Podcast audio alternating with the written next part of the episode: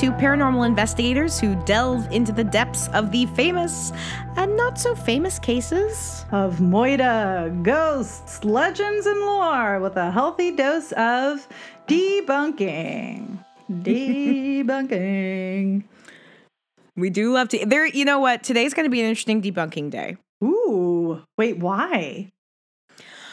Well, okay, so the the case I'm covering today, when I first heard about it, when I first started looking into it, I thought it was a pretty like straightforward run of the mill missing persons case.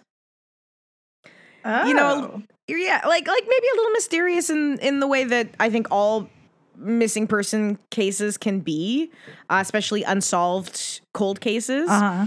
But nothing where I was like this is to make my brain go, "What?" That's fair. Yeah, and then and then um as I started researching a bunch of weird things popped up about the area and about some of the theories related to what could have happened. And we took a turn.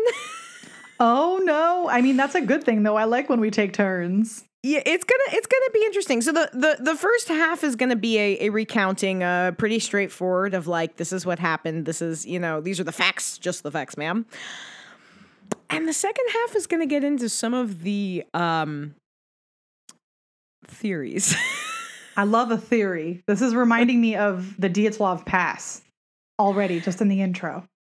it's it it definitely again I was not anticipating like the level of weird that kind of cropped up. Ooh, I love weird. Uh, you're gonna you're gonna enjoy this then. Uh, so today we're gonna be talking about the disappearance of Paula Jean Weldon. Paula.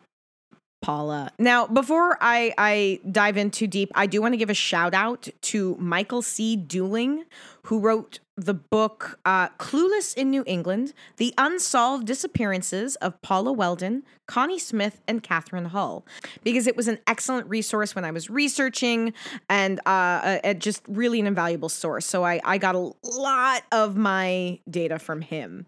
Uh, Paula Jean Weldon was born on October 19th of 1928 in Bronxville, New York. Her parents were Jean and William Archibald Weldon. What a name. Add that to What? Kim's favorite names. I definitely enjoy Archibald is very pleasing to say. Archibald. I would love to name a Sphynx cat Archibald. Archibald. because you'd be bald. Aren't you bald? It's like saying, Aren't you bald? And the cat Aren't just you has to like look at you and nod and say, Yes, I am. It's how cats work. too. Yes. Uh, I I believe one of the things I read said he was Scottish, um, which makes which tracks. I mean, like William and Archibald are both like super British Scottish, you know, names. And they might be bald too. Who knows? I you know I didn't actually see any pictures, so I can't comment. Um, that, but when when Paula was only seven months old, the family moved to Stamford, and from everything I saw, she had a pretty kind of run of the mill normal childhood. She had uh, three other sisters. She was the eldest. Her mom stayed at home with the kids. Her dad worked as an industrial designer, which sounds super cool and fancy. She was accepted to Bennington College in Vermont, where she wanted to study art, kind of inspired by, you know, her dad and um but as her freshman year progressed, she found that you know, maybe art is not the thing I want to focus on. Sure. She got really interested in botany. Hell yeah. That's awesome. Right? And she liked to to draw the plants too. So I mean, you know, the art plays into that. It's just kind of another way of of utilizing that skill. That's so cool. Yeah. So her her roommate Elizabeth, uh, Elizabeth grew up on a ranch, and was like all about all the outdoor activities, and so she got, you know, Paula really into all of these outdoor activities like hiking and camping and and and all of this stuff. And so by by her sophomore year, she had developed what her roommate would later describe as a fearless streak. Uh oh. Although, I mean, honestly, you know, I read that and I was like, isn't that just being A kid? like 18? Yeah. Because I did some of the stupidest shit when I was 18, 19, 20. I 30. mean, now I need to know all the things. Maybe we'll have to talk about that later, unless you want to give us a little uh, Well, I mean, just sidebar. like normal stupid shit that that kids do and that teenagers do and that young adults do. Like uh, nothing. I don't think anything I did was like that outrageous. I do recall. Okay, this is. when I was still in high school, uh, I do recall friends and I, because you know I grew up in the Pacific Northwest. For Yep. anyone who might be be new to listening, and um, this was pre 9-11 a pre 9-11 time when i was when i was in high school and so uh, we used to go down to snoqualmie falls after it was technically closed and we'd head down like there was a fence but it was like a tiny it was like a wee little waist high fence you know not a real fence where they actually expect teenagers to stay out sure. and my friends and i would hop the fence and head down to the falls That sounds like so much fun. I would do that now. it was amazing like well now they have actual Oh, I'm too short. Well, not just that. I mean, like because it's it's a it's a you know there there's you you could do something. It, it controls the um uh the hydropower and and stuff. So it's it's super super protected now because they don't want people down there after dark who might be doing something nefarious but or i suppose like dumping a body because that's where uh laura palmer was found was That's you know, true. Mm, anyway, uh, but yeah, I mean stuff like that, right? Like that, not kind of harmless shenanigans, things that we weren't technically supposed to be doing. So, mom and dad, if you're listening, sorry, but No, you're not. Um, but but but but nothing that's you know nothing that was Bad. actually destructive, bad, or harmful. Just Right. like kind of stupid shit that you do when you're a teenager. Fair. So, um, anyway, so so the one thing they did do where I kind of gave them the side eye, but again, to be fair, it's 1946. Uh, they used to hitchhike a lot. Um, and her her roommate Elizabeth said, you know, Paula did not mind hitchhiking. In fact, it was more fun than going by bus, as you met all kinds of interesting people. Oh, and murderers. Well, but I mean, again, like, well, yeah, I mean, like, you know, Ed Kemper. That's all I Rodney think about. All I William Bonin. Um, Keep going. But like, but it's but again, it's 1946, so people have a different mindset. Sure. and and all of those people I just named were very firmly in in more the 70s, right? Yeah. So, like, my uncle apparently hitchhiked. I don't know, down to California or something like that. Again, stupid shit you do when you're 18 years old. That's fair. So yeah, so so uh, they hitchhiked. Uh, so by fall of 1946, Paula's a sophomore. She's still living with Elizabeth, and she's kind of struggling a little bit with her relationship with her family. Um, particularly with her desire to switch from art to maybe botany. And she didn't really know how to talk to them about it. Her her dad was giving her a, a lot of of crap because he felt like the program there, the art program there, wasn't you know up to standards. Uh, so she was relying really heavily on her friendship with Elizabeth and was seeming a little depressed. hmm So Sunday morning, December 1st of 1946, Paula goes to her shift at the dining hall on campus. She worked there to help cover cost of tuition. And she seemed to just be really down. Although the Aw. night before there was a lot of reports saying she was at a party and feeling good, but Elizabeth said, "You know what? Maybe once your shift is done, go for a walk. You know, you'll feel better." I know I do that when I'm when I'm kind of feeling anxious or, or depressed. I'm a big, you know, put my headphones in, go for a walk kind of person. So she finishes working, she eats her lunch, goes back to her room, she changes, she's wearing a red parka, uh, fur trimmed hood, jeans and sneakers. It's pretty nice outside. It's December 1st, but the weather currently is in the 40s, so a nice day for a walk. Now Elizabeth is still at work herself. She got back about 2:30 and Paula was gone. And so she just figured, okay, yeah, well, Paula took my advice, went for a walk. And witnesses would see uh, her leaving somewhere between 2:30 and 2:45, so all of that tracks. Now, if a student was planning on staying out beyond 11 p.m., they were supposed to sign out with the campus switchboard and then sign back in when they came back. right? Yeah, and that's a really good way to track whether or not someone's there. Especially pre cell phone or pre, Right. you know. Technology in general. yeah, yeah. No, I, I think that's smart. They're not saying don't go anywhere. They're not saying you can't stay out, but they're saying like, hey, we want to just kind of keep tabs on everybody. So if you're going to be out late, let us know so we we stay safe. We know where you are. Um. So by dinner time, she wasn't back, and that night temperatures dropped to about five degrees. Woof. Yeah, and it snowed. Ooh. So Elizabeth, she's a little concerned, but she goes to bed thinking, all right, well, Paula will be back by the time I wake up. But the next morning, there is still no sign of her. Ruh-roh. So her and another friend, they look around campus, they talk to some people, they ask people at the job, like, have you seen her? They go to the infirmary. No one has seen any sign of her since the day before. And she doesn't show up for her classes. That's bad news, bears. That's bad news bears. So at about 1 p.m. on Monday, December 2nd, she is officially reported as being missing. But, and this would become kind of a point of contention in this case. It's Vermont in 1946. You know what they do not have? What? A state police. Really? Yeah. There was no state police in Vermont in 1946. Wait, when did they get it? Well, funny you should ask that. Oh, wait, did this case actually cause them to get police? Indeed, it did, Gabby. Indeed, it did. So that's how you get police is by having someone go missing and then, you know, you have the whole police squad and things that happen today. Wild the way things work. Well, that's that's making a few jumps here and there, but um, uh, to be fair, there had been movements before to try to get one, but they always were voted down. So the way it worked is that each county had a sheriff. And the sheriff was the one who was kind of in charge uh, with with you know any criminals that needed to be dealt with and the sheriff reported to the state's attorney.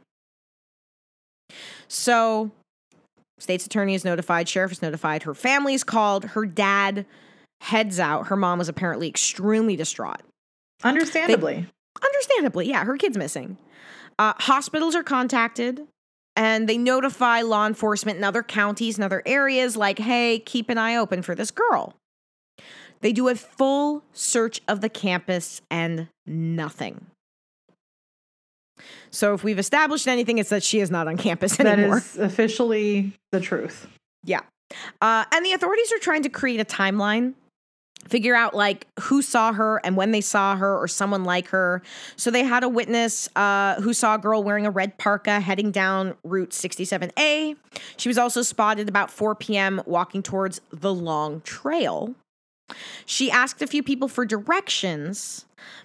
And again, it's like 4 p.m. in December in Vermont. So 4 p.m., you're getting to that point where it's going to be getting dark soon. Sure. But the witnesses said the girl wearing the red jacket continued walking towards the trail. And the long trail that Paula was looking for is, as the name might suggest, a long trail. You don't say. I know. Who would have thunk? It's about 270 miles long, crosses the mountains. You're not going to casually hike this, at least not the whole thing. So you're not going to casually hike this whole thing. Searches are starting on the trail, but it it snowed Sunday. And that makes everything harder because it makes it harder to see. You can't see footprints. Right. You also are not necessarily going to spot if somebody had fallen down, they might be covered in snow. Ooh, Even with a bright red parka, if they were covered in snow, you're not going to see that. Right. So by Tuesday, the press is picking up the story of a missing girl. And by Wednesday, with this new press attention, a new witness comes forward a man who said he'd picked up a girl hitchhiking near campus at about 3 p.m. She said she was heading towards the long trail, asked if he could drop her off near the entrance, and he said he could take her as far as his home, which is where he was headed, and that it was about three miles from the entrance to the trail. And he'd later say, the girl acted in a cheerful manner during the whole trip. Hmm. And he, you know, he dropped her off. He immediately went in his home where his wife and kids could verify like he was never a suspect as as having done anything. Sure. Um, so more witnesses are coming forward saying they'd seen a girl matching Paula's description hitchhiking on the road, but beyond that, nothing. And the college actually closes a couple days so students can help search, which I thought was kind of awesome. Yeah. Well, also they didn't have state police, so who else was going to do it? That's a very that's a very very fair point. Yeah, it's true. Uh, but again, they're finding nothing. And any leads that are popping up aren't panning out. And the temperature is dropping. Winter is officially hitting in all of its glory. Wonderful. So, one of the theories that starts getting tossed out there is that, you know, maybe Paula wanted to start a new life and completely start over. Hmm. You had some of the friends saying, you know, well, she'd been kind of depressed, and her family's like, she didn't have a history of depression. There's nothing in the letters she's sending home. She's feeling depressed, which I'm kind of of two thoughts of. Like, one, she's a young girl, she's away from home for the first time, kind of struggling to find herself and part of what she's struggling with is is her own parents expectations for her Sure.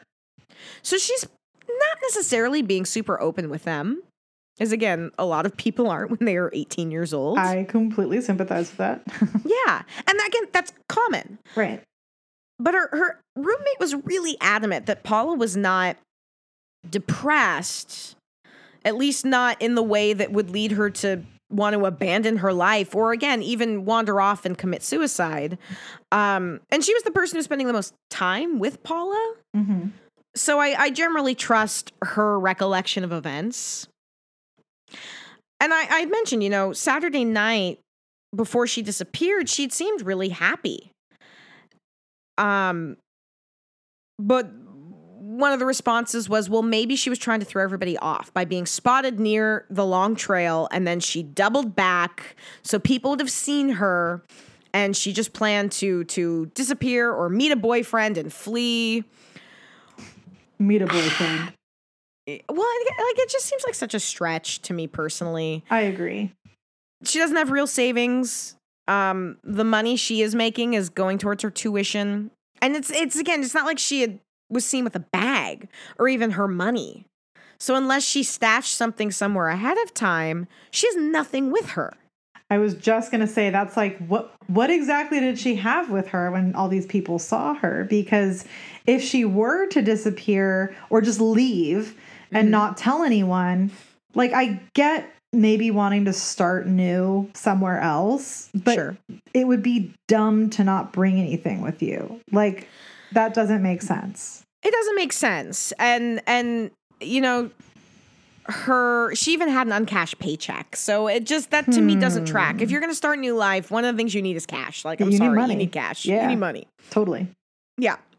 So another theory is that maybe she had um injured herself while walking, had fallen, maybe hit her head and had amnesia, which again, as the plot of Sunrise Bay or a soap opera uh, is great.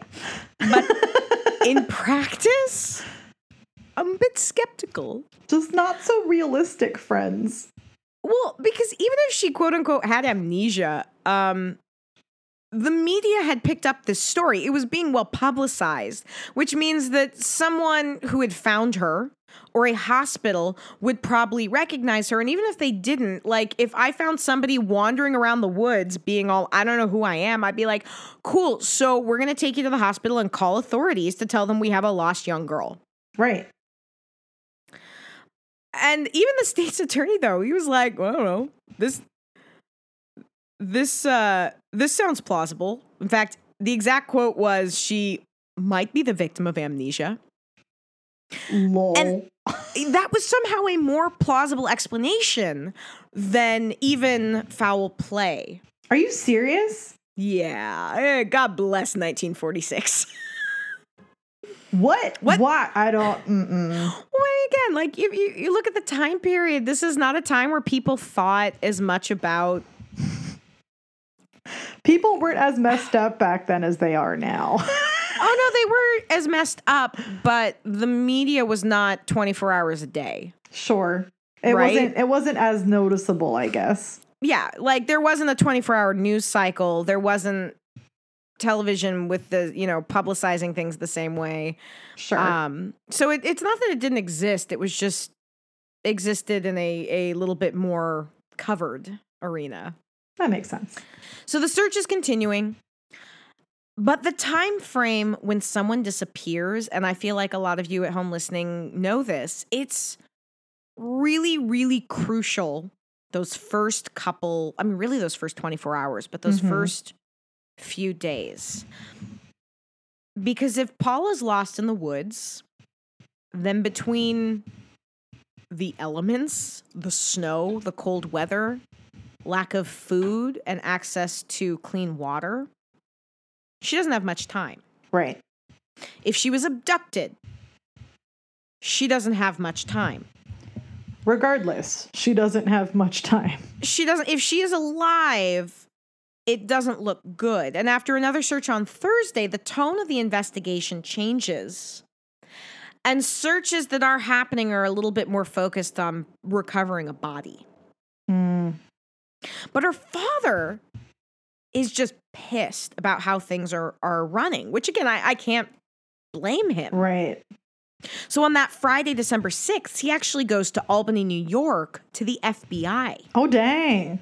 because he thinks someone took his daughter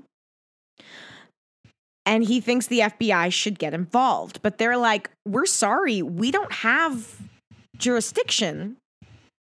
And the state's attorney, who is still the one in charge, is very adamant. I don't think there was any foul play because there's no evidence Evidence. Evidence. Evidence.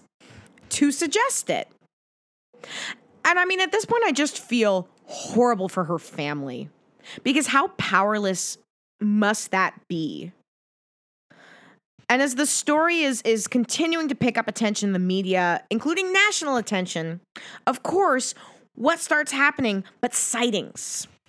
Duh. Now everyone Yeah. knows about her. So they're all gonna Mhm. see her. And any girl who in any way resembles her or is wearing red must be Paula. But her poor father, like he's determined. He he looks into some of them and he even goes as far as to contact Clara Jepson, who's a local psychic who assisted in other high profile cases like Amelia Earhart and the Oh, wow. Lindbergh baby. Oh my gosh. Um, yeah, although if that was my resume, uh, I'm not sure I would advertise that myself. Neither of those turned out Good. with resolution. to anyway, each their own. to each to each this. anyway, um, so Clara Jepson was like, "No, Paula's alive, but she is in a shack." Yeah, that's that was pretty much Wait, what she had to say. hold on. How does she Yeah. know she's in a shack? She's psychic.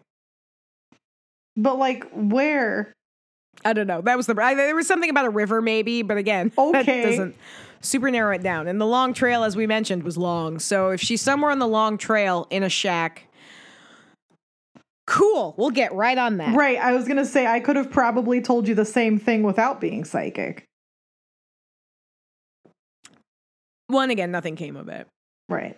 So Monday, December 9th, the state's attorney gives a press conference to basically be like, well, we did all we could do, but Ugh. you know, and uh, keep showing that girl there's picture. I don't know why I'm making him sound this way. That's not fair. I really like it though. You should keep doing it.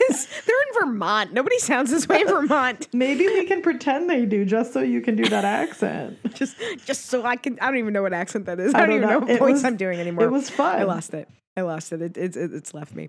Um, but basically saying no crime was committed. We can't prove that there was a crime, so there's really nothing else I can do, and I'm just gonna like not be involved anymore. And her father just goes off. Good for him.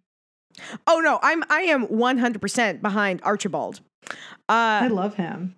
and he even said angrily, "Just what have the state authorities done to find my daughter?" And then dropped his mic. And walked away.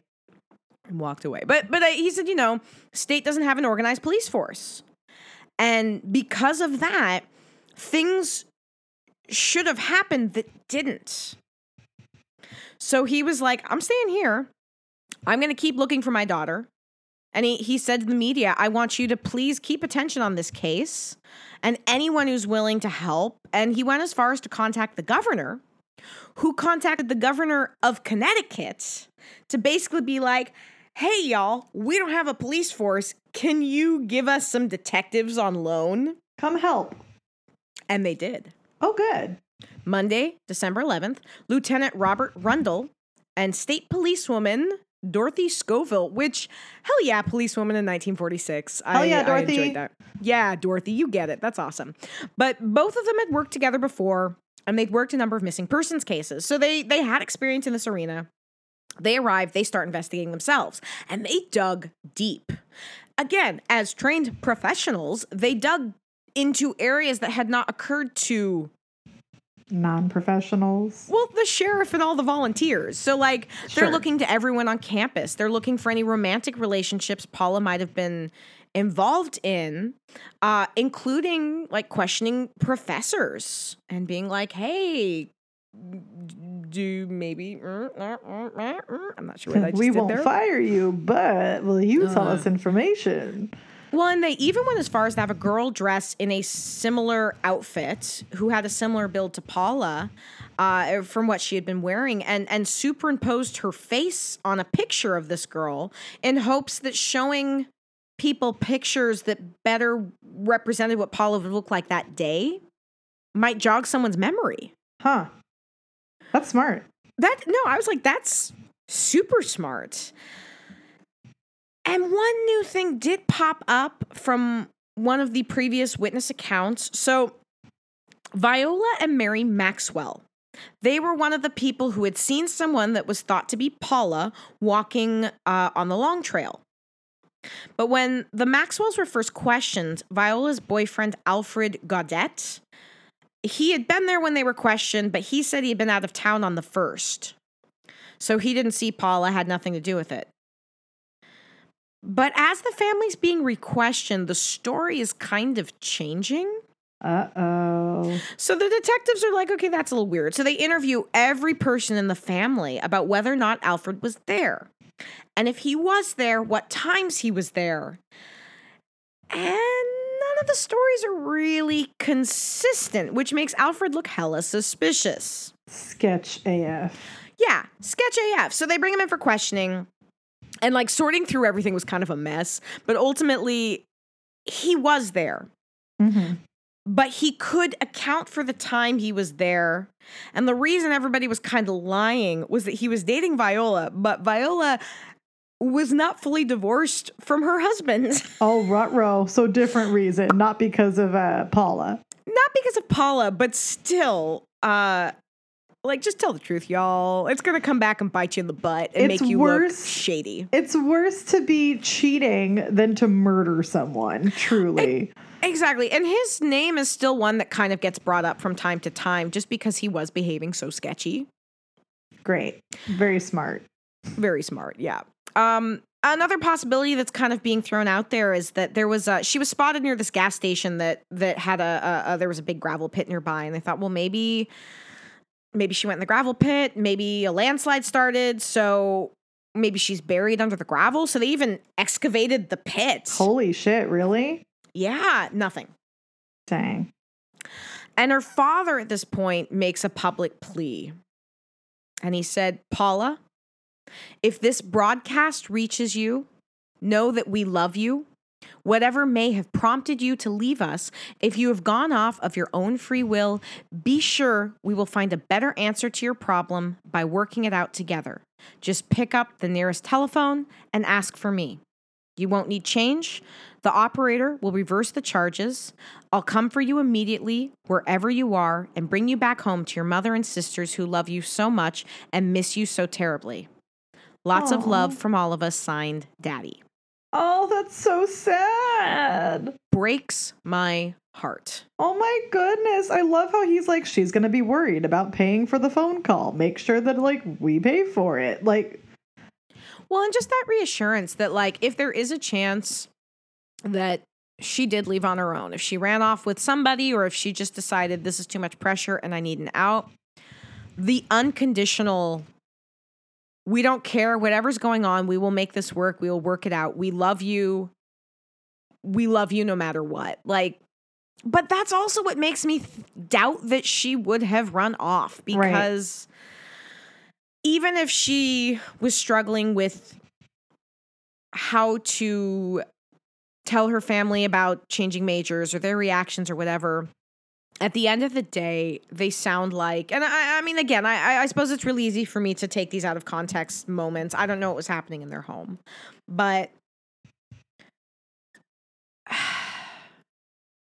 all signs point to a, a loving, concerned family. For sure. So months are going by, right?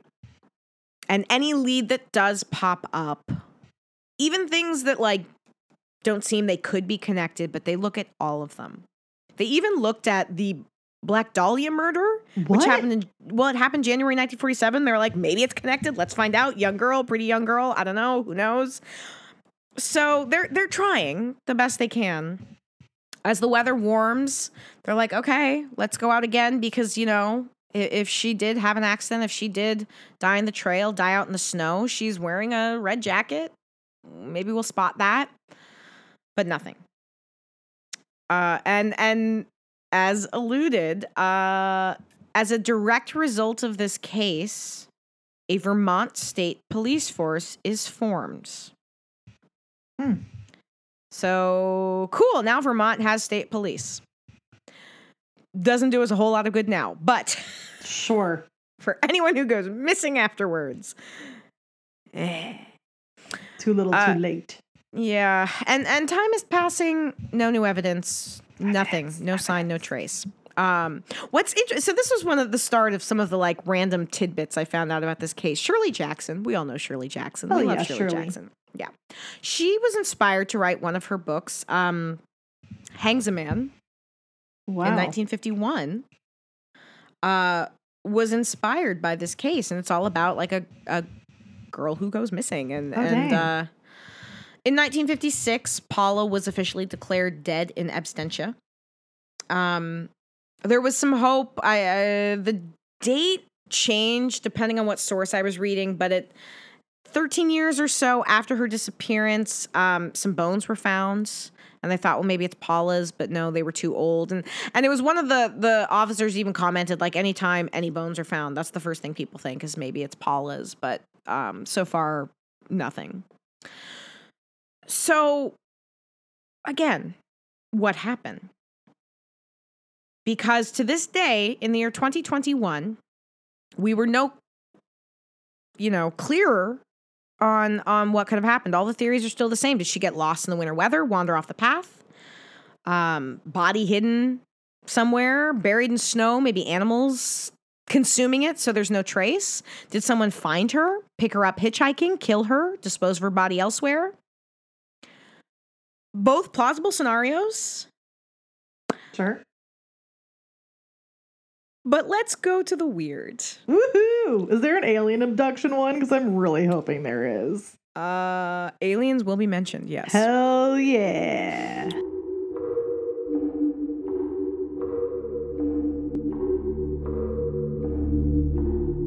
So, another theory has cropped up. One that links Paula's disappearance to a string of other strange events that happened or have happened in this area, dating all the way back to 1812. Wow. Oh, Although, I'm in so fairness, excited. this first one, well, you'll see. Oh, I can't wait. I can't wait. Manchester, which is about 25 miles away from when, where Paula was, uh, there was a man named Russell Colvin who was married to a girl named Sally Boorn. Or Bourne, Bourne, Bourne? B O O R N. Born. Bourne. That's kind of fun to say. Uh, they had a bunch of kids, but it was not a happy marriage. Russell, it seemed like, kind of wandered off a lot. He struggled with some mental health issues, and Sally got over it real quick. She went to live with her family. And Russell was not super popular with her family. They thought he was kind of the worst. In fact, two of her brothers, Jesse and Stephen, really did not like him. So in 1812, Russell disappeared. Uh, he'd done this before though, so initially everybody was like, "Eh, it's that's Russell," you know. He got drunk and wandered off. Uh, Sure. a few years after he had disappeared and he was still gone, some people were like, mm, maybe he was murdered. And honestly, if anyone was going to murder him, it was probably Sally's brothers.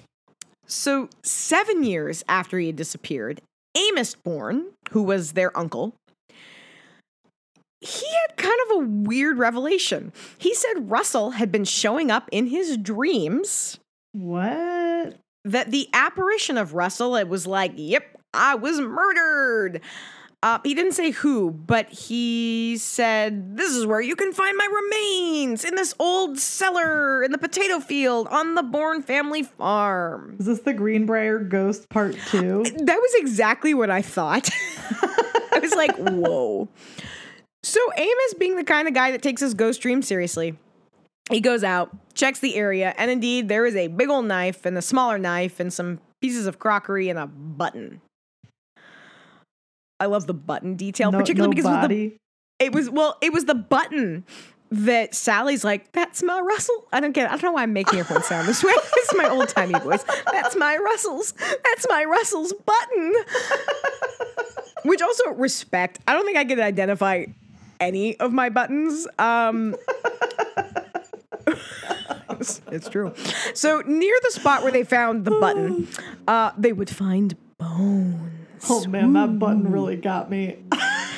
It, it, it, it, it hit your button right on the button. right on the button. Right on the button. So they found bones. They found bones and they're like, oh, they must be human. Murder. Most foul. And I mean, this does look pretty damning, and it seems like, yeah, you know, maybe Russell's ghost knows what he's talking about. Yeah. Um, but, okay. I'm going to put my Scully hat on for a moment, if I may. Hell yeah! Welcome back. Thank you. Ladies and gentlemen, Sally had given birth to a child Oh. after her husband disappeared.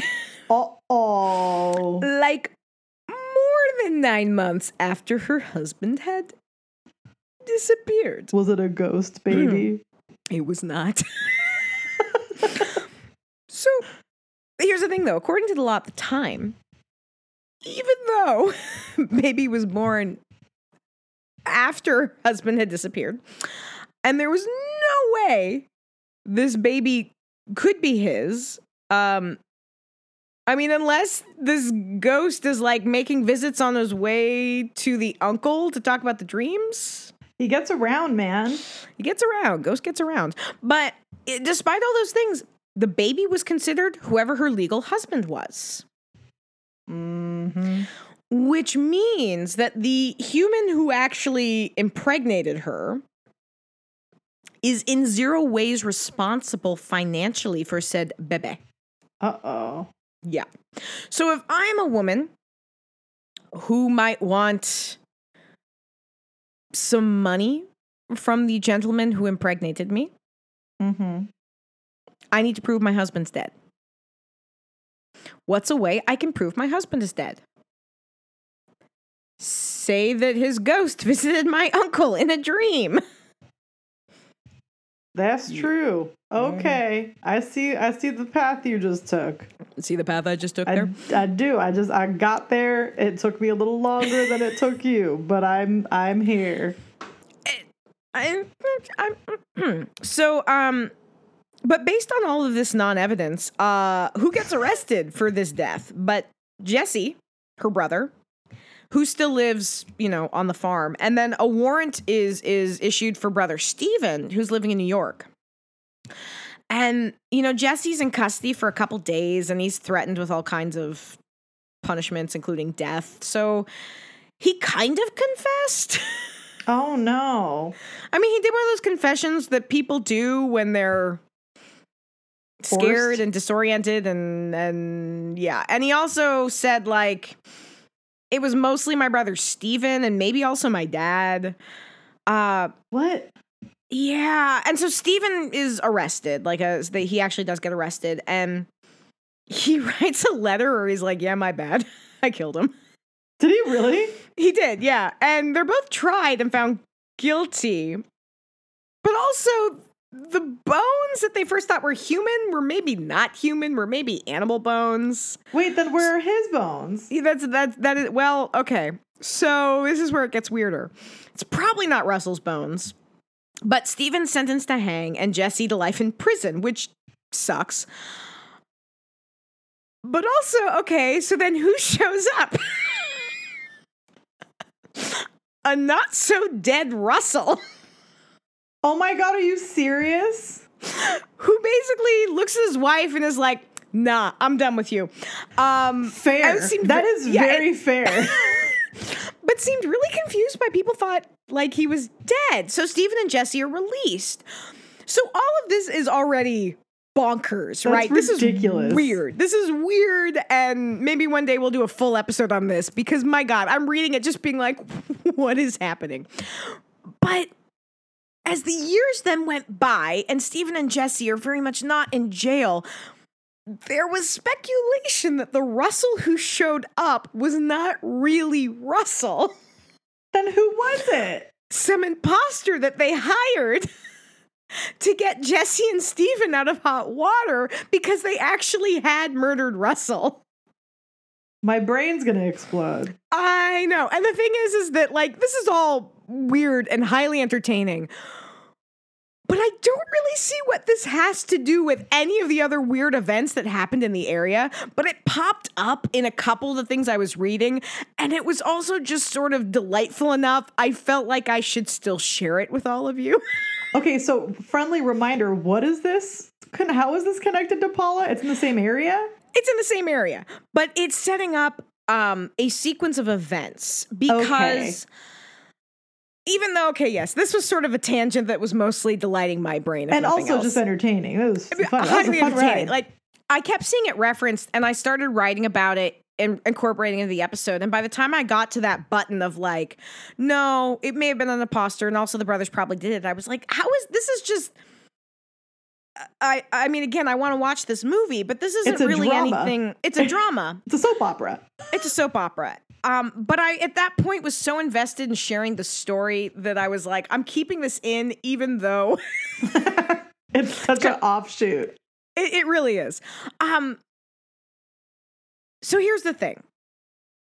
This area where Paula disappeared, what I started finding was that the area is sometimes referred to as the Bennington Triangle. Oh, I think Yep. I've heard of that. And that might ring a bell with some of you because it's primarily associated with five specific cases that occurred between 1945 and 1950. This name is kind of misleading because really only three of the five disappearances happened near the trail where Paula herself disappeared, Long Trail, and not all of them were technically in Bennington County. But much like how we play fast and loose with the boundaries of the Bermuda Triangle, where it got some of its name inspiration from, people play fast and loose with a lot of things in this story. So That's what she said. that's what she said. The first person to disappear was 74 year old Middie Rivers, who was also from Bennington. And he was hunting on Glastonbury Mountain in uh, 1945. And he got separated from the rest of the, or he, he separated from them. He went off on his own, being like, I'll see y'all at three. And then he didn't come back. So the other hunters in his group, they're looking for him. No luck because there's no police department. They tell the fire department that he's missing. Uh, people are searching, much like Paula, nothing comes up. The only thing they ever found was a handkerchief with money tied into it that was identified as belonging to him, but no sign of him. Hmm. And again, the theories range from Middie being injured and maybe getting lost to possibly one of the hunters killing him by accident and trying to cover it up. Hmm. But it is strange to have another disappearance so similar to Paula's happen only one year prior to her disappearance. That is true. You're not wrong. And then the next one in 1949. And also, again, weirdly, like Paula Welden, happened on December 1st, Huh. was 68 year old James Tedford, who got on a bus on his way to the Soldiers' Home in Bennington. And people recall seeing him on the bus at least one stop before, but no one can recall him actually getting off. or when he might have gotten off. And that was that. He never showed up at the soldier's home. And no one ever heard from him again. He was just gone. So he just disappeared from the bus? I mean, and this is where I go back and forth between being Scully and being like, this is bonkers. Because just, I don't know, I think about myself on the bus. And to be fair, I'm usually staring at my phone or listening to music or a podcast or reading. But in 1949, people would have been reading, people would have been sleeping, talking. How often are you paying attention to when your fellow passengers are getting on and off a bus? Uh, you're not. Yeah. So nobody noticed him getting off the bus. It doesn't mean he didn't get off the bus. And he was not entirely mentally sound. So it is possible, again, he could have wandered off. He could have just left and been like, "Mm, I want to go back there. But the fact that he was never seen or heard from again is weird. That is weird. And then in October of 1950, eight year old Paul Jepson disappeared. His family lived a few miles from Bennington. They actually ran the town dump and they raised um, pigs, which they kept there. So Paul had gone with his mother in the car to move some of the pigs. He he was, uh, I think, homeschooled essentially, and he stayed in the car. She was gone about an hour. When she got back, he was gone. Search goes underway pretty quickly. I mean, you got a missing child. People come out for that. right. Um, and and Paul's father mentioned, you know, he had wandered off before, but still no sign of him. And of course, the media now is making the connection to some of the other disappearances, and it, it's it's kind of raising some alarm bells. And just two weeks after, uh, just over two weeks, I guess, after Paul Jepson disappeared. 53 year old Frieda Langer went hunting with her husband Max and her cousin, and she disappeared. That's weird. Well, so Max stayed at camp and Frieda and her cousin went out. And according to her cousin, Frieda slipped into the brook and got wet. So she's like, Well, I'm going to go back to the camp to change because being wet in October in Vermont in the woods sucks. Yep. And he said he walked her part way and then left her so he could go hunt. And then when he got back to camp later, realized that Frieda never returned. So once again, this area is searched. Nobody finds anything. And like before, people are like, well, she could have gotten injured. Or maybe she was killed in a hunting accident and it was tried to be covered up. Unlike the other cases, though, her body was eventually found. Oh.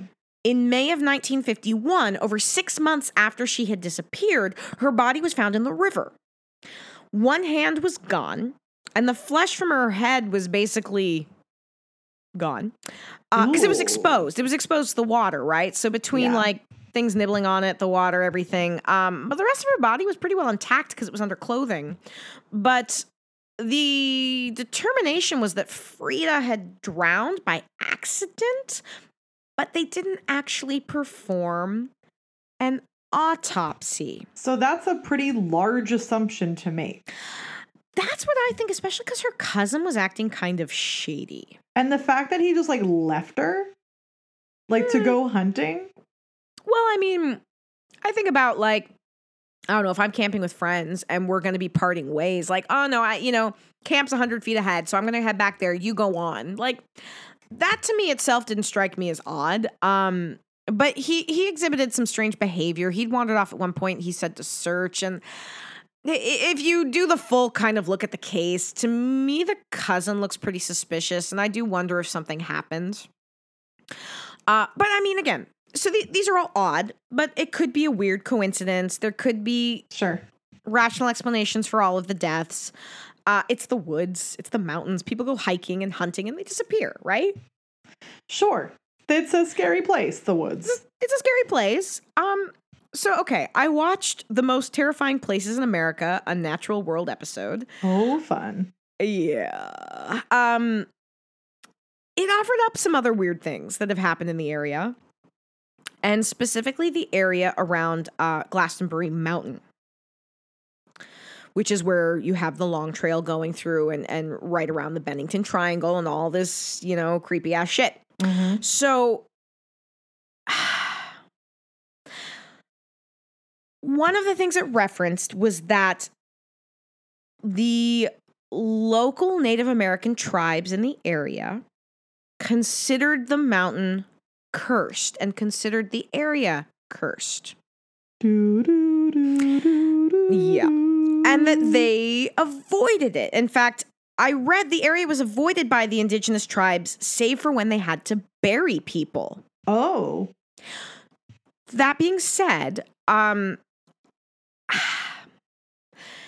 all of this was referenced in various articles, various things I, I read, but I did not see one source linking back to any site of of any of the tribes, any Uh, you know Evidence? confirmation any well any evidence I, I really like when i when i read stories like this i always like to know the start of it where did this originate i want to know the you know the origin of something so give me the name of a tribe that said this give me Right. give me a link to a story somewhere that was passed down Right. it is not to say it is not a true story by any means.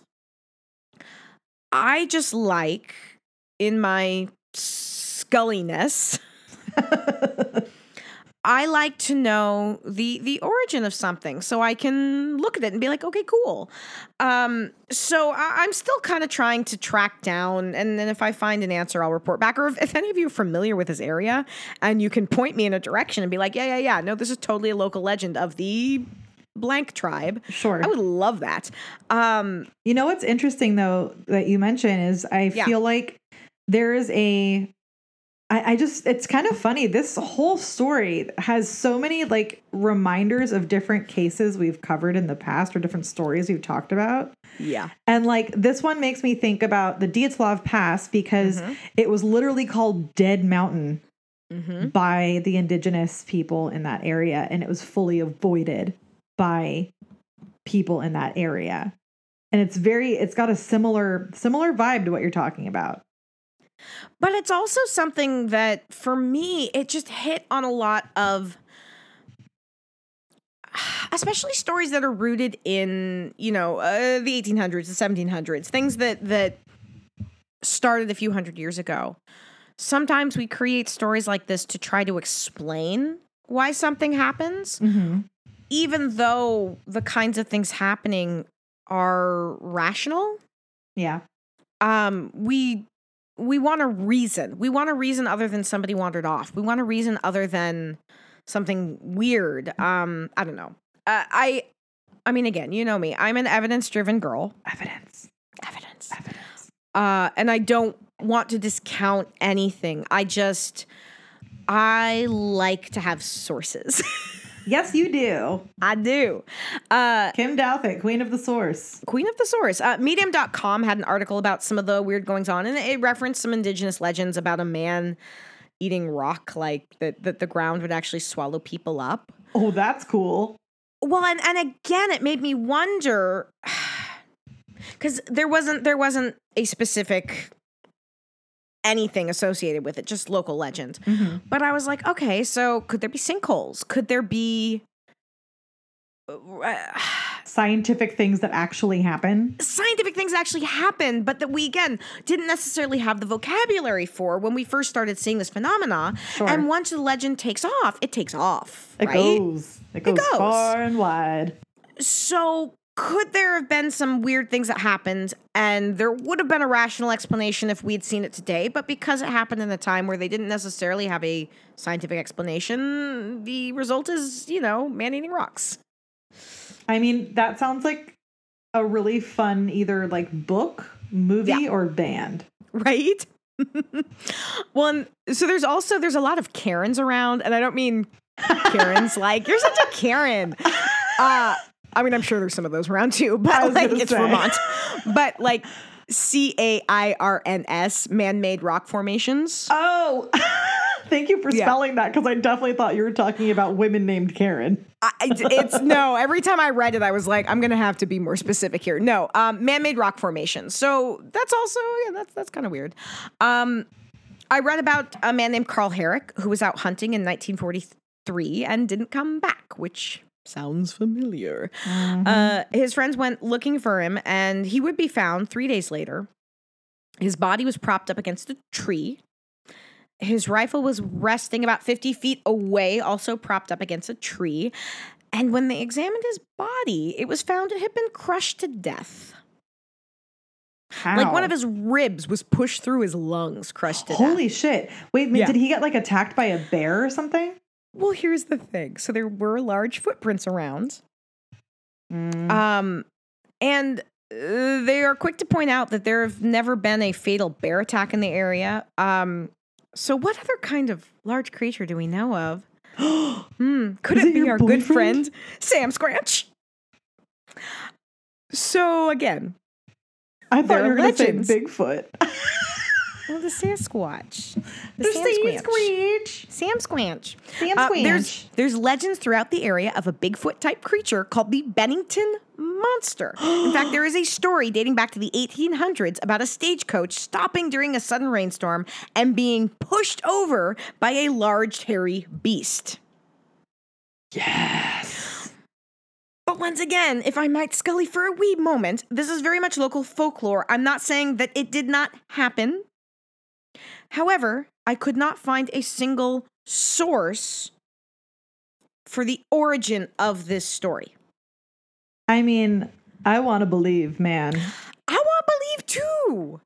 I'm pulling a full Mulder on this one, and I'm gonna say I want to believe that that Sasquatch man is just fed up with people getting in his space and just slapping them blame him? around, you know, and puncturing lungs with ribs, and you know it happens, right? I mean, again, I I very much I love the idea that Bigfoot is out there. I want to believe in Bigfoot. I wholeheartedly believe in the Loch Ness monster.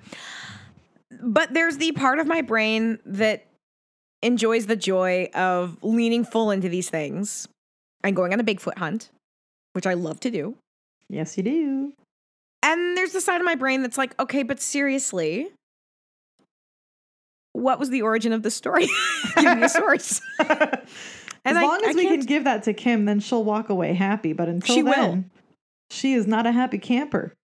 See, that's what I think sometimes people don't understand about those of us who are truly skeptical. Because I've gotten some like crap about it from people in the community, and and I'm like, the people who are skeptical, we believe more than anyone else. It's mm-hmm. why we want the evidence to be true, and it's why we want to back it up because we want it to be true. We want it to be true so badly. I want to be able to shove the evidence at someone who doubts it and be like, ha ha ha, suck it. Hell yeah. That Hell should be the title yeah. of this episode. Ha ha ha. Suck, it. Suck it. it. so there there are other legends that come out of this area. There's the legend of a wild man and now the origin of this story differed depending on what source I was looking at. Um, some of what I've read referred to a series uh, of basically a guy wearing a jacket who would approach a woman and open up his jacket to reveal, "Hello, my wang." So a Um, flasher. hello flasher uh and then waving a pistol around and running into the woods and i can't i feel like this was all in 1867 and i feel like that doesn't really sound like anything supernatural. It just sounds like the 19th century version of a flasher. Yeah, that sounds like someone who's just like trying to get a reaction out of somebody and it's just like not welcome, which Yeah. people still do to this day and it's not people cool. still do especially on the subway.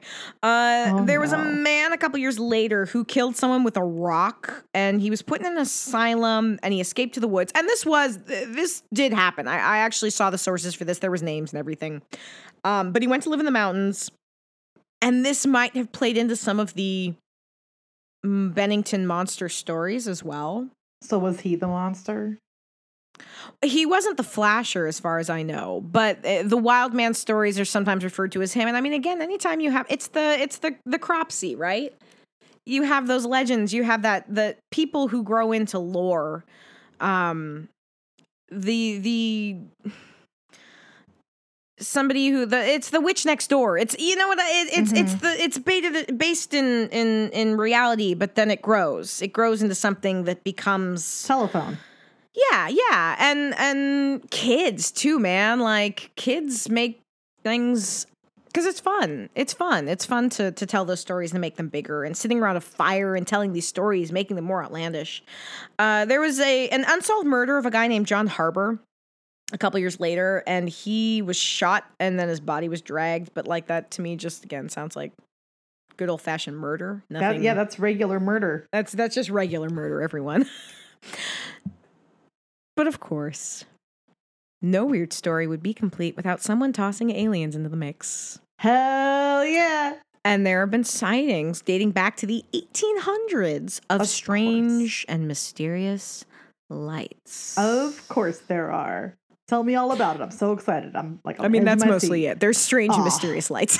I thought there was more. I was like, did somebody come out? Do we know what they look like? no, no. Um, the the episode I watched though, the most terrifying places in America, there was an account of a guy in the 2000s, and what's funny, I swear he said 2014, but then I was reading accounts of the same thing, and it all said 2003. So who knows? But it was sometime in the last 20 years. Um, Fair.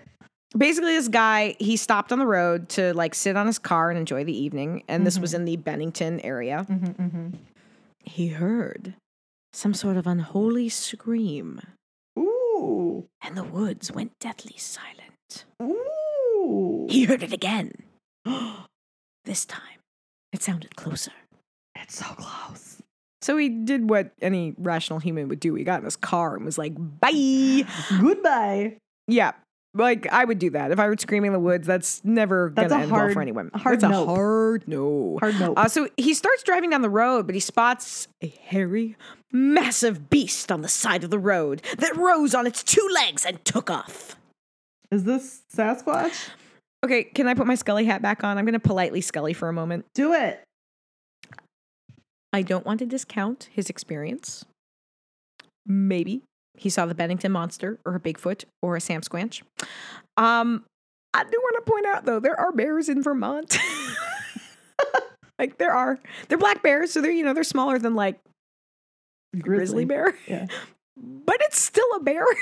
It's still a hairy thing that can stand on its hind legs. it's still a big hairy thing that can and, and like male bear like female bears are tend to be around, you know, 200 pounds or whatever, I guess in this area. But like male bears, they're big. Big boy. They're big, and and I'm sorry, even a small bear getting up on its hind legs, that's intimidating. Hell yeah, it is. So I'm not saying he did not see some sort of Bigfoot type creature, but Could be a bear. I would like to point out the possibility of bear, The bear necessities. the bear necessities. Also, you know, there are cougars in these woods. Hey. Like cougars eat people. No, I mean they do. Cougars are are scary and they eat people, and so. I mean, you know, maybe some of these disappearances are less supernatural and more Hungry animals? cougar. More cougar. more cougar. Uh, another theory about some of the weirdnesses in the area is actually attributed to the weather, Oh. because apparently the wind pattern can get really erratic and change quickly, which is disorienting. So thinking back again to the uh, Dyatlov Pass, like Mhm. there are oftentimes things uh, looking at areas like that that are, are deemed you know this is a devil mountain this is a death mountain this is a whatever this is an area people avoid a lot of times there is a scientific explanation for why people want to avoid an area Mhm. even come like even thinking about when we're ghost hunting um emf activity emf activity gets to people like if there is a a lot of emf uh, if you have high levels of it around it can make you feel uncomfortable it can make you feel like something's I, it messes with you Mhm. so there are legitimate reasons why we sometimes get these feelings or we not to kill anyone's joy either. I I'm trying not to kill as much joy these days, but I mean, who knows? Like honestly, for as weird as some of these stories are, um I might be a little too scully because all of them to me have rational explanations if you're willing to sort of See it. see it Yeah. and and we want to make connections we're we're, we're it's it's human we want to look at things and say they're connected even when they're not because it's easier than thinking the universe is random but I- Right. I, don't we know like do you, you think explanations. I, I think I agree. I think oftentimes we try to explain things, right? That's literally what we do on this freaking podcast Oh, is yeah. try to explain things and understand them. And like it's why people see you know ghost shapes or you know when we Yeah. talk about ghost hunting since you brought it up um your brain sees what it wants it to to see you know and Yeah. if you have it in your head then it's going to be what it is if you have a, a bunch of different weird deaths quote unquote weird um in a certain area i mean i would love to have someone do that in los angeles Right. Looping back to Paula, like she's been gone for you know what, 80 years. sure Not quite, but like around 80 it's a long don't know. Yeah, since 1946. And um I doubt we will ever have a real idea of what happened. Um which is which is sad. I, I, her family at this point, you know, I mean, her her parents have passed. Um, I, I can't speak to her younger siblings. I didn't actually find out if any of them are still alive, but even if they are, they'd be quite old at this point. Um, it, it would be nice to be able to tie up an explanation for them, even if that explanation was abducted by aliens. But it's it's a cold case that will probably never be solved to our satisfaction. For sure. And I think like this kind of goes back to what we talked about on the last episode with Betsy of like it's fun to believe that things could be connected. Sure. Yeah. Like it's fun to be like, "Oh my god, look at all these like different weird deaths that happened or like unexplained things that also happened in the same area." Or just weird stuff. Like that story was hilarious, but that just sounds like a bunch of troubled people to be completely honest. yeah. No, I, I was Uh, like, this has nothing to do with anything, but also I can't not tell it. No, that was a great story. I really appreciated it. But that's also just the fact that it is fun to talk about, right? Yeah. Like it's Yeah. it's fun to talk about. It's fun to discuss the potential um in things that had impacted that area and like Mhm. I don't know, is there something about that area that causes people to disappear or die? Um, you know, maybe there is and maybe there isn't. yeah. And I think that that's kind of up to y'all to determine Mhm. Kim is gonna Scully because she Scullies, and that's what she does. It's hard. It's hard to turn it off. Again, I, I, I, I agree. I think it is more fun. Um, it is always more fun to believe it's it's Bigfoot, to believe it's ghost, to believe it's whatever, and and and I enjoy that. Um, I think. I think for me that that if you're talking about doing justice for someone, like if it's a, a human who ha- is gone or Mhm. is murdered or that's where I have to kind of put fun aside a little bit because Of course, it's not it's not something to laugh about either. It's something to no, no, you know. and and and be, I mean, like, man, like her her dad's broadcast. It's it's heartbreaking. This is a family that never got closure on what happened to their kid. So yeah, speculating that it was aliens, that it was Bigfoot, that it was you know the Bennington Triangle is is is fun, but the family's pain is real yeah. and so it's it's that's for me sort of the the line that I I enjoy the ridiculous stories. I enjoy the speculation. The world is better if I think that you know Mothman is real. Um but when people seriously look at somebody who who has a family member, a spouse or whatever who is murdered, who is missing and and tries to thrust Bigfoot at them, not the and they most don't- fun. and they don't react well it's not fun anymore so it's No. it's it's sort of knowing when to have fun with this stuff and when to not There is if a that- very fine line. it's a fine line and and it's one that i think we're all kind of learning to walk but um i i would be curious you know if if anyone has their own theories about what happened or anything about this area if you're somebody who lives in this area and, and has a, a unique insight into the occurrences please feel free reach out to us send us a message uh, on on social media um I, I would love to hear again i'm i'm kind of still digging a little into this whole situation because i find it fascinating Mm-hmm. um but it it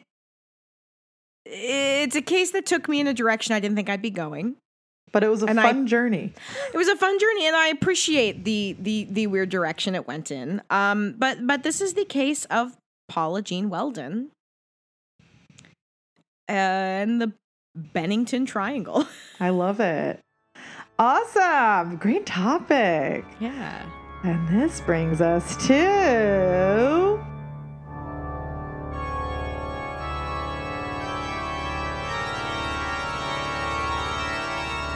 Creepy Critics Corner! Creepy Critics Corner!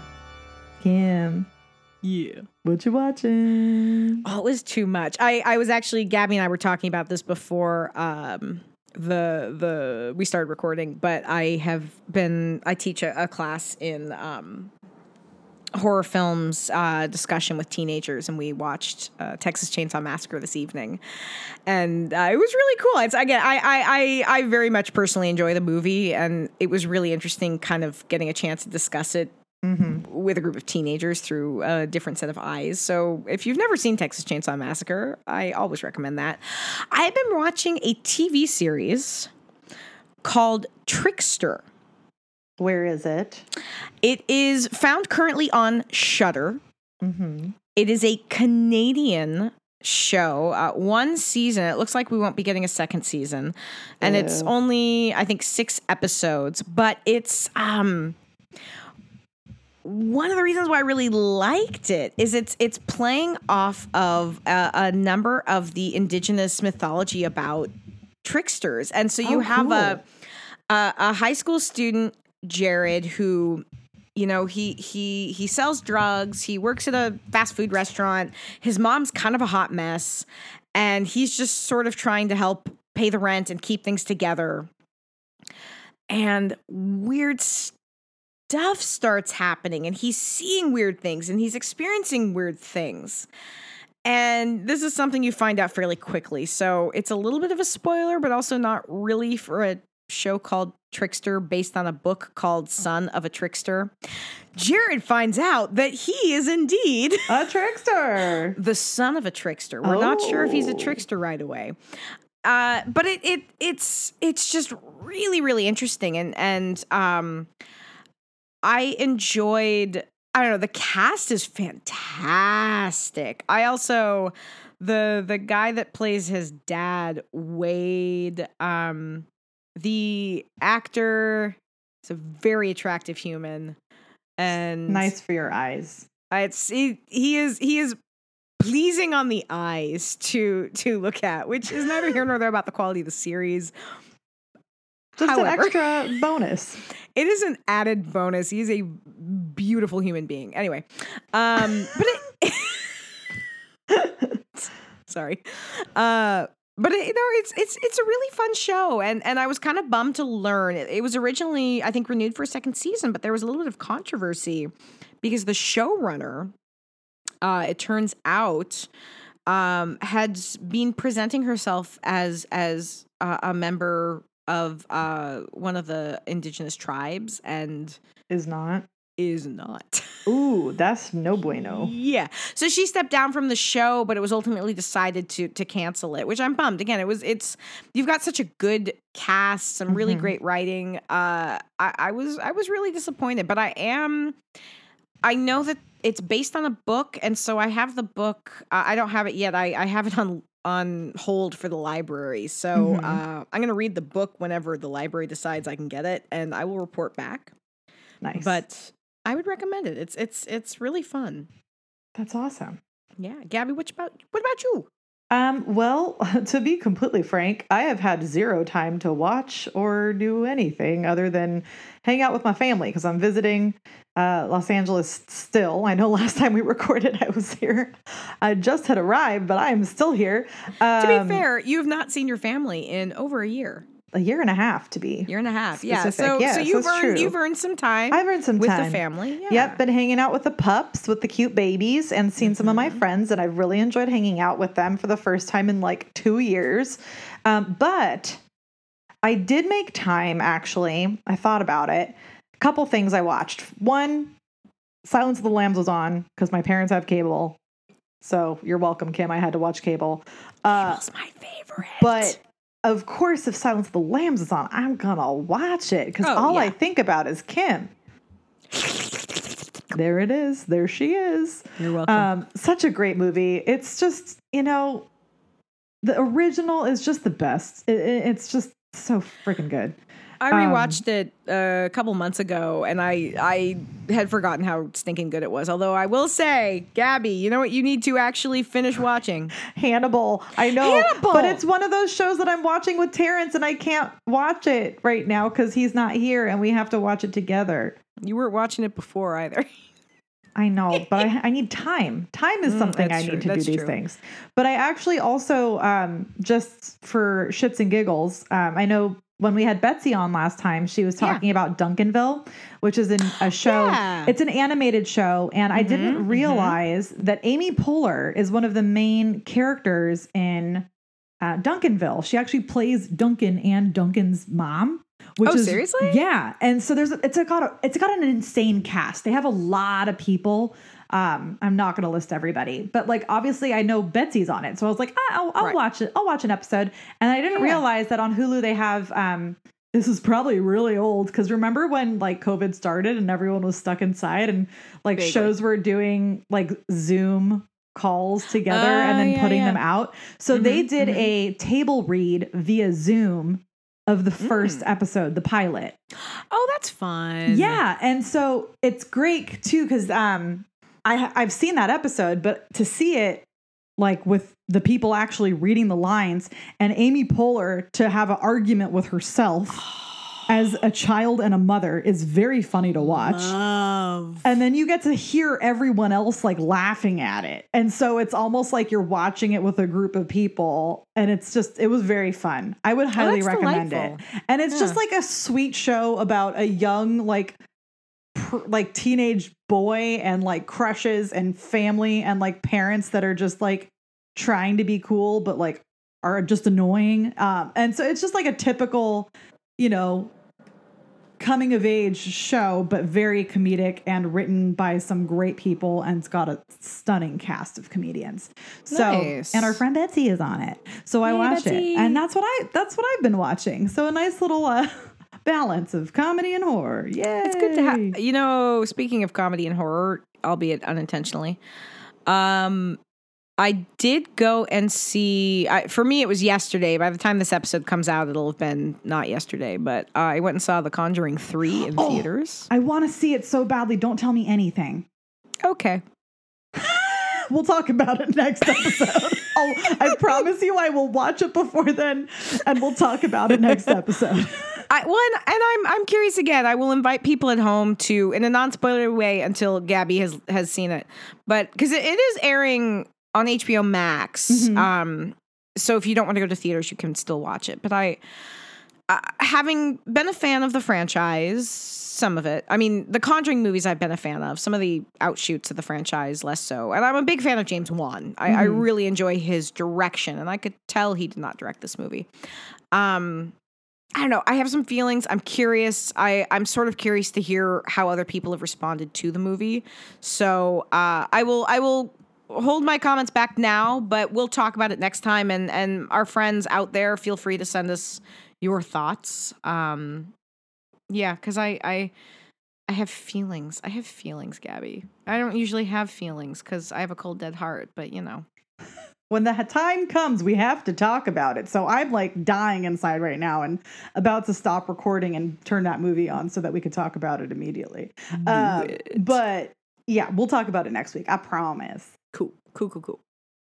Well, thank you guys for listening. Um, obviously, you can find us wherever uh, you listen to podcasts. Make sure you subscribe, rate, and review, so that way you you know get to know when we have new episodes come out. And please, that rating and reviewing is so nice. We so Mhm. appreciate it. It's the best thing you can do for us if you can't financially help out. Um, and also, uh, we have our Patreon. It is Patreon for Ghoulish Tendencies podcast. We actually just uploaded the entire video of our last episode on there. So if you want a, a little fun, unedited moment of video of Lots of facial expressions oh, too. the facial expressions were the best part about it. So if you're if you are one of our Patreons and or patrons or patrons, uh, Patrons. and have not looked at that yet, go take a gander. It's up on the Patreon. Patreon. Words are heard. Words are hard. Um, also, website. It is ghoulishtendencies.com.